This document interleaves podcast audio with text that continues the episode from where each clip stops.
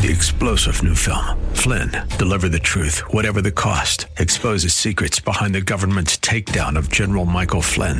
Flynn knew what the intel world had been up to. He ordered the first audit of the use of contractors. This set off alarm bells. He told the truth. He was the most dangerous person for Donald Trump to hire. They had to get rid of Flynn.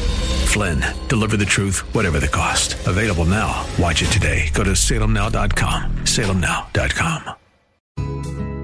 Today on Cornerstone Connection with Pastor Gary Hamrick. Real love is calling, listen, truth opens up your eyes. Mercy is waiting for you with every sunrise. that he will ultimately be the one to come into human history to be the answer and solution to the great distance that has been created by sinful man against a holy God. And Jesus himself will bridge that gap so that whether or not the distance you feel is the result of your sinful behavior and sinful choices, or simply the fact that circumstances of life have contributed to this distance, Jesus Christ is the answer for every person who feels distant from God.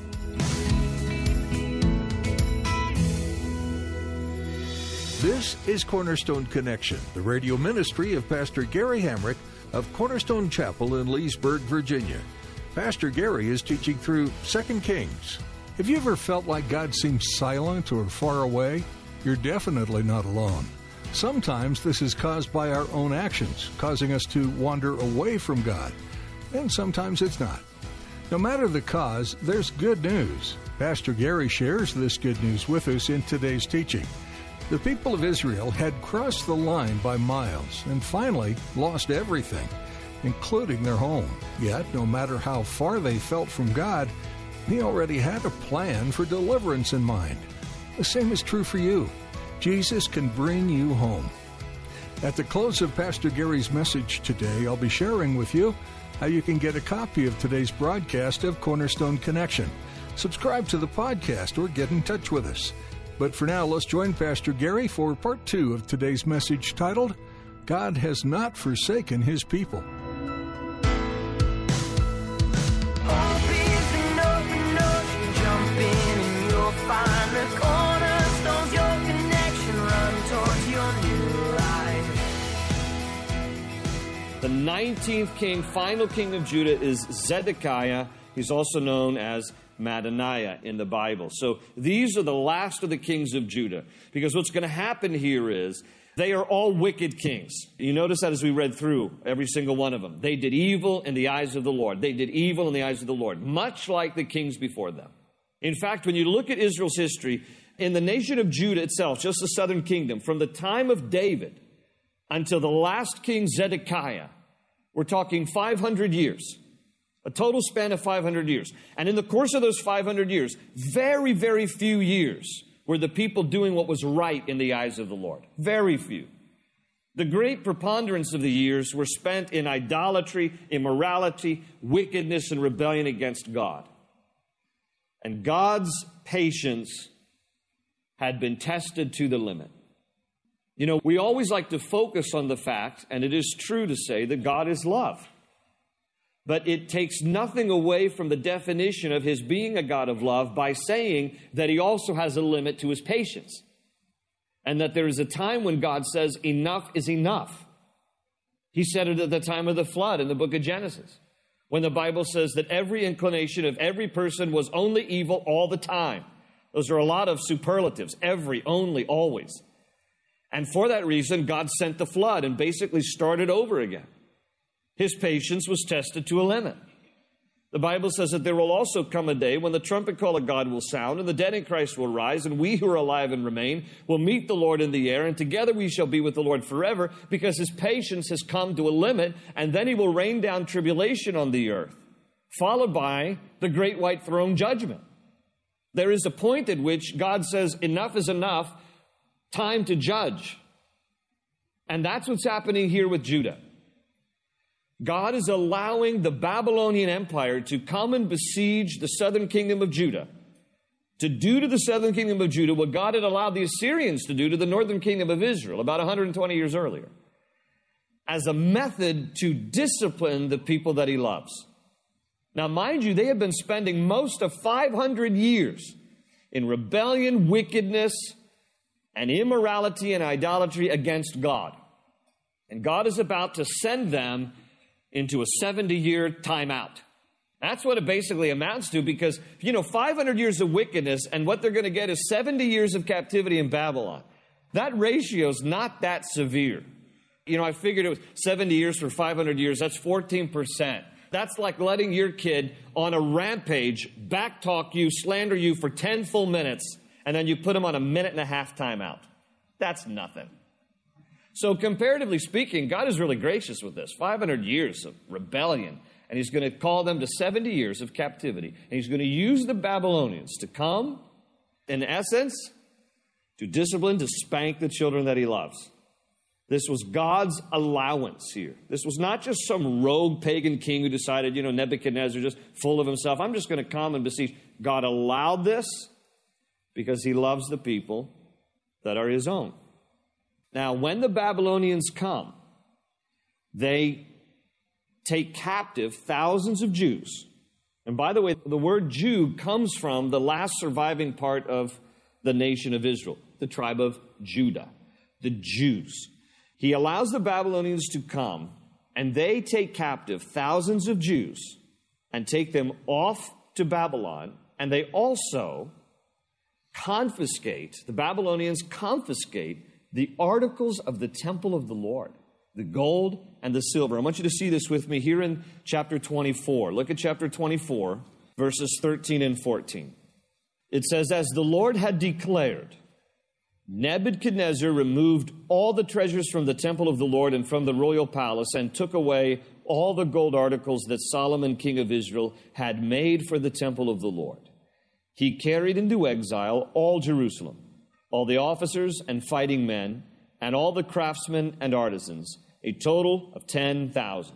Only the poorest people of the land were left. And so this is what Nebuchadnezzar does comes in, overtakes Jerusalem, takes the silver and the gold, the articles, the menorah, the Ark of the Covenant, everything there, takes it, confiscates along with 10,000 of the Jews, transports them on foot from Jerusalem. They basically follow the natural route along the Via Maris there, the, the, the way of the sea. Um, and, and along the Jordan River as well. Then they take a sharp cut to the east, and then they travel down the Euphrates River all the way to the ancient capital city of, of Babylon, about a thousand miles on foot. Okay, and they end up in what is today modern Iraq. Okay, because ancient Babylon is in Iraq. This is the equivalent of you walking on foot from Leesburg, Virginia to Miami, Florida.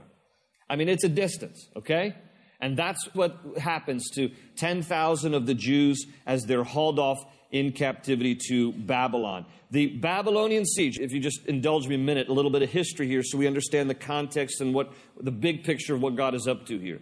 The Babylonian siege of Judah took place over about 20 years, 606 BC to 586 BC, and it took place in three stages. In 606 BC, among those taken captive were Daniel and his friends. You remember the book of Daniel. When you read the book of Daniel, that is written by Daniel in captivity in Babylon. He's hauled off roughly at the age of 16 with his friends, Shadrach, Meshach, and Abednego. You know that story. And so a lot of times the Bible's not necessarily in chronological order. So you would ideally take the book of Daniel and place it right here after the book of Second Kings because it would help you understand the flow of the chronology of events. So Daniel was in the first group. Then in 597 BC, second wave, the Babylonians come, they take captive King Jehoiachin, along with 10,000 of the leaders and the prominent people of Judah, including the prophet Ezekiel, the Bible tells us, and take them captive to Babylon. And then finally, the third wave happened in 586 BC. The Babylonians burn Jerusalem, tear down its walls, they gouge out the eyes of King Zedekiah, and they carried him in chains to Babylon along with another 832 captives. Now, I want you to try to imagine your life here. We take our freedoms for granted most of the time. Most days, you and I wake up, we don't really give a second thought to the danger of being taken captive, of an invading nation. I mean, I know we go from different alerts related to the potential for terrorism, and that's a real threat. But I want you to try to imagine your life. There's an invading nation that has come in, and they forcibly take you from your home, from your land, from your family. And they take you a thousand miles away to another country. It's a foreign country. You've never been there. Foreign culture, foreign language. Everything is completely foreign. I want you to imagine mothers being taken forcibly from their children, brothers taken from their sisters, husbands taken from their wives. You may see your relative over in Babylon, you may not. You all are basically on your own now as captives of this dominating world power. Imagine, if you will, the despair, the despondency, the discouragement. Everything you've ever known and everything that was ever familiar to you is gone. And you now are captives in a foreign land. And let me tell you something the Bible reflects that that kind of despondency and discouragement did overtake the hearts of the Jewish people. Because here they are living in this foreign land, away from their home, their land, the temple where they worshiped God, having to establish new lives under very difficult and different conditions. And they were weary and they were discouraged. And Psalm 137 is a psalm that reflects the discouragement of the Jews during their captivity of Babylon. Let me read just a few verses. Psalm 137, verse 1. By the rivers of Babylon we sat and wept when we remembered Zion. There on the poplars we hung our harps. For there our captors asked us for songs. Our tormentors demanded songs of joy. They said, Sing us one of the songs of Zion. How can we sing the songs of the Lord while in foreign land? And the Bible describes their despair.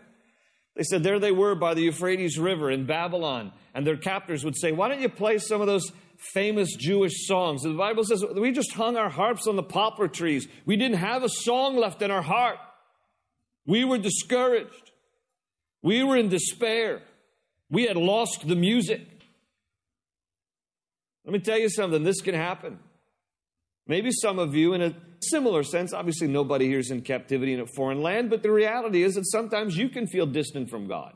There are times that you can feel estranged from Him. You can feel a sorrow, a loneliness, a feeling like God has abandoned you. Not that He has, but that feeling can be very real. And sometimes that feeling of being distant from God can be the result of just circumstances that were not a fault of yours just circumstances of life that begin to crowd in and the burden and the weight of situations, maybe something done to you that causes you then to begin to even question where is God in this moment? I feel so distant from Him. I've lost, if you will, the song in my heart. I don't, I don't feel close. Look, this is not something unusual. David would write about that very feeling and emotion that he had in a similar way in Psalm 22. Uh, before he had done anything in his life that had contributed to this sense of feeling distant and forsaken by God. Okay, in Psalm 22, early in his life, he writes the emotion of how it feels, how it feels. Not that it's necessarily reality, but nevertheless, a lot of times feeling a perception can be reality to people. How it feels to feel forsaken by God. And in Psalm 22, this is how he starts out, verse 1. He says, My God, my God, why have you forsaken me? Why have you forsaken me? He says, Why are you so far from saving me, so far from the words of my groaning? He said in verse 2, Oh my God, I cry out by day, but you do not answer, by night, and am not silent. He says, Day and night I cry out to you, God, and I don't feel like you're answering my prayers, and I feel so forsaken right now. This is how I feel. And then he adds in verse 3 of Psalm 22, then he adds this, though, Yet you are enthroned as the Holy One, you are the praise of Israel. And so he says, All right, I have to engage my mind because my heart, my feelings right now, which by the way are not always reliable and trustworthy. Amen? That was weak. Your emotions and your feelings are not always reliable. Amen? Okay, good. Just making sure. Nevertheless, they're still valid as far as your feelings go. And David says, This is how I feel. I feel forsaken. I feel like my prayers are bouncing off the ceiling. I don't feel like you're answering me. You're not near to me. But then he goes, Okay, but let me engage the mind. Yet, verse 3 Yet I know that you're enthroned. I know that you're sovereign. I know you haven't vacated the throne. So I hold on to that, that you were the praise of Israel and that you were on the throne. But nevertheless, he expressed his feelings of feeling forsaken by God. And by the way, so did Jesus. Because when Jesus was on the cross, he quoted from Psalm 22 1 My God, my God, why have you forsaken me? Now, there's a greater, more profound mystery in Jesus saying those words than what David did, because Jesus at that moment is bearing the sins of the world. He's bearing your sins and my sins on the cross. And in that moment, he feels this separation. And it's a mystery to us, because God the Father, God the Son, God the Holy Spirit, one God, three parts. But yet, in that moment, when the sin of humanity was placed on Jesus on the cross, he felt a distance from the Father. Why have you forsaken? If you feel that distance from God, and you look at your life and you say, I don't know that I've done anything necessarily to contribute to that distance. Other people before you have felt a very similar thing. On the other hand, there are some of you who feel distant from God, and you know exactly why. Because sometimes our sinful choices can break the fellowship. Not that God has moved away, but that in our sinfulness, by our sinful choices, we can create the distance between us and God. Isaiah 59, verse 2 says it. But your iniquities have separated you from your God. Your sins have hidden his face from you so that he will not hear.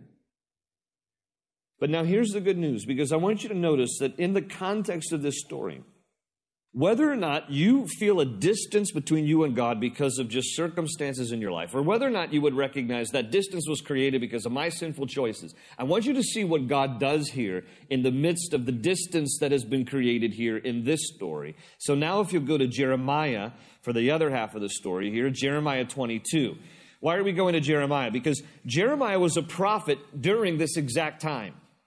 In fact, here in Jeremiah 22, he's going to mention by name these very kings we've just talked about here. What he's going to do here is he is going to indict these kings by the word of the Lord, but then, you know, don't lose heart because at the end of the indictments, he's going to insert here this wonderful hope and this wonderful promise. But first, we got to get through the tough stuff, and then we're going to see the hope. And I'm just going to not read a lot here, but I'm just going to glance quickly. Jeremiah 22, verse 11. For this is what the Lord says about Shallum. Okay, now remember, Shallum is another name for Jehoahaz. So we're talking about king number 16. This is what the Lord says about Shallum, son of Josiah, who succeeded his father as king of Judah, but has gone from his place. He will never return. He will die in the place where they have led him captive. He will not see this land again. Jump down to verse 18. Therefore, this is what the Lord says about Jehoiakim. And this is king number 17, son of Josiah, king of Judah. They will not mourn for him. Alas, my brother, alas, my sister, they will not mourn for him. Alas, my master, alas, his splendor. He will have the burial of a donkey, dragged away and thrown outside the gates of Jerusalem. And then further down, verse 24. As surely as I live, declares the Lord, even if you, Jehoiachin, that's king number 18, son of Jehoiakim, king of Judah, were a signet ring on my right hand, I would still pull you off. I will hand you over to those who seek your life, those you fear, to Nebuchadnezzar, king of Babylon, and to the Babylonians. I will hurl you and the mother who gave you birth into another country where neither of you was born, and there you both will die. You will never come back to the land you long to return to. So those are the indictments. And God says, here's the judgment. You've been wicked, you've been evil, okay? But in the larger picture, God says, however, I've not forsaken my people. And I still have in mind for them a gracious provision in the midst of their wickedness and rebellion and sinfulness. And this is what God says to them. This is a beautiful promise. Jeremiah 23. Go to chapter 23. I'm going to read the first six verses. Now, verse 1 opens up with a reference to shepherds. Woe to the shepherds. And normally, shepherds is a reference to pastors, but in the context, it is a reference to these kings. because they were entrusted by God to kind of oversee the flock of his people. And so here come the woes. Woe to the shepherds, you kings, you rulers, who are destroying and scattering the sheep of my pasture, declares the Lord. Therefore, this is what the Lord, the God of Israel, says to the shepherds who tend my people Because you have scattered my flock and driven them away, and have not bestowed care on them, I will bestow punishment on you for the evil you have done, declares the Lord. I myself will gather the remnant of my flock out of all the countries where I have driven them and will bring them back to their pasture, where they will be fruitful and increase in numbers. I will place shepherds over them who will tend them, and they will no longer be afraid or terrified, nor will any be missing, declares the Lord. Now look at the next two verses. The days are coming, declares the Lord, when I will raise up to David a righteous branch, a king who will reign wisely and do what is just and right in the land. In his days, Judah will be saved, and Israel will live in safety. This is the name by which he will be called the Lord our righteousness, which is a covenant name of God. Yahweh Sidkenu, the Lord our righteousness. Now, check this out. Here's what God is saying.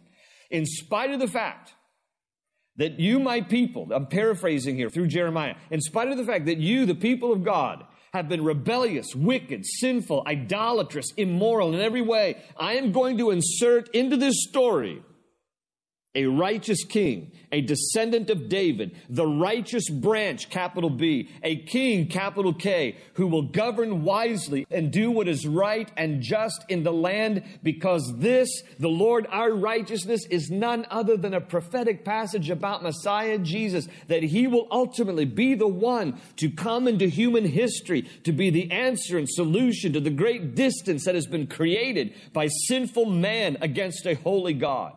And Jesus himself will bridge that gap so that whether or not the distance you feel is the result of your sinful behavior and sinful choices, or simply the fact that circumstances of life have contributed to this distance, Jesus Christ is the answer for every person who feels distant from God that he is the righteous king and the descendant of David who offered his life, who spilled his blood on a cross to bridge the gap between a sinful humanity and a holy God. And God here in the midst of all of this depravity and rebellion and wickedness says, but I have not forsaken my people.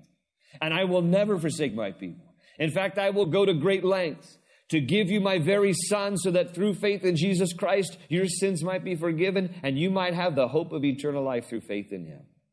Here, Jesus Christ, this picture of Christ, is presented to us right in the middle of all of this wickedness and depravity. And then to top it off, God says this. Go further, Jeremiah 29, and we'll close with this. Jeremiah 29.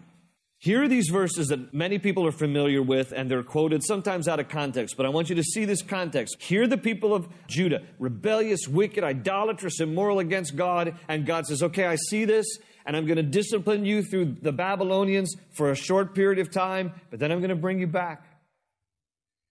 And the ultimate redemption is going to be Jesus Christ. But listen to what he says here in Jeremiah 29 10 to 14.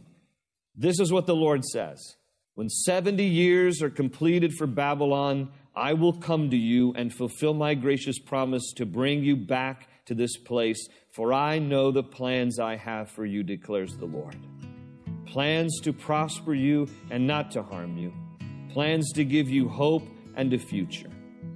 Then you will call upon me and come and pray to me, and I will listen to you. You will seek me and find me when you seek me with all your heart.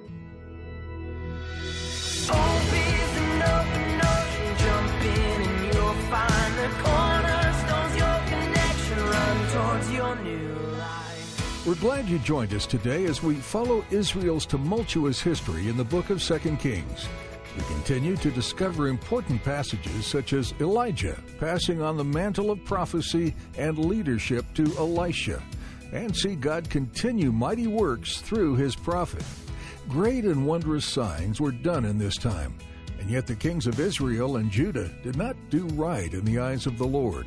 Their disobedience has resulted in invasion, defeat, and exile. Even there, God showed up, remaining faithful to his people and not allowing them to be completely destroyed. We love walking through the story of God's people with you and would love to connect with you even more.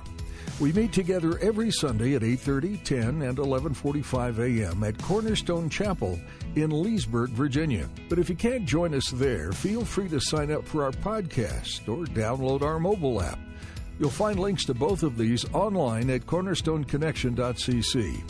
You can also find additional resources to help you in your own study of the Word, as well as more information about Cornerstone Connection. Thank you for joining us today. We hope you tune in again as Pastor Gary continues to teach through 2 Kings on the next edition of Cornerstone Connection. They say you're a wandering soul, that you've got no place to go, but still you know, you're not alone.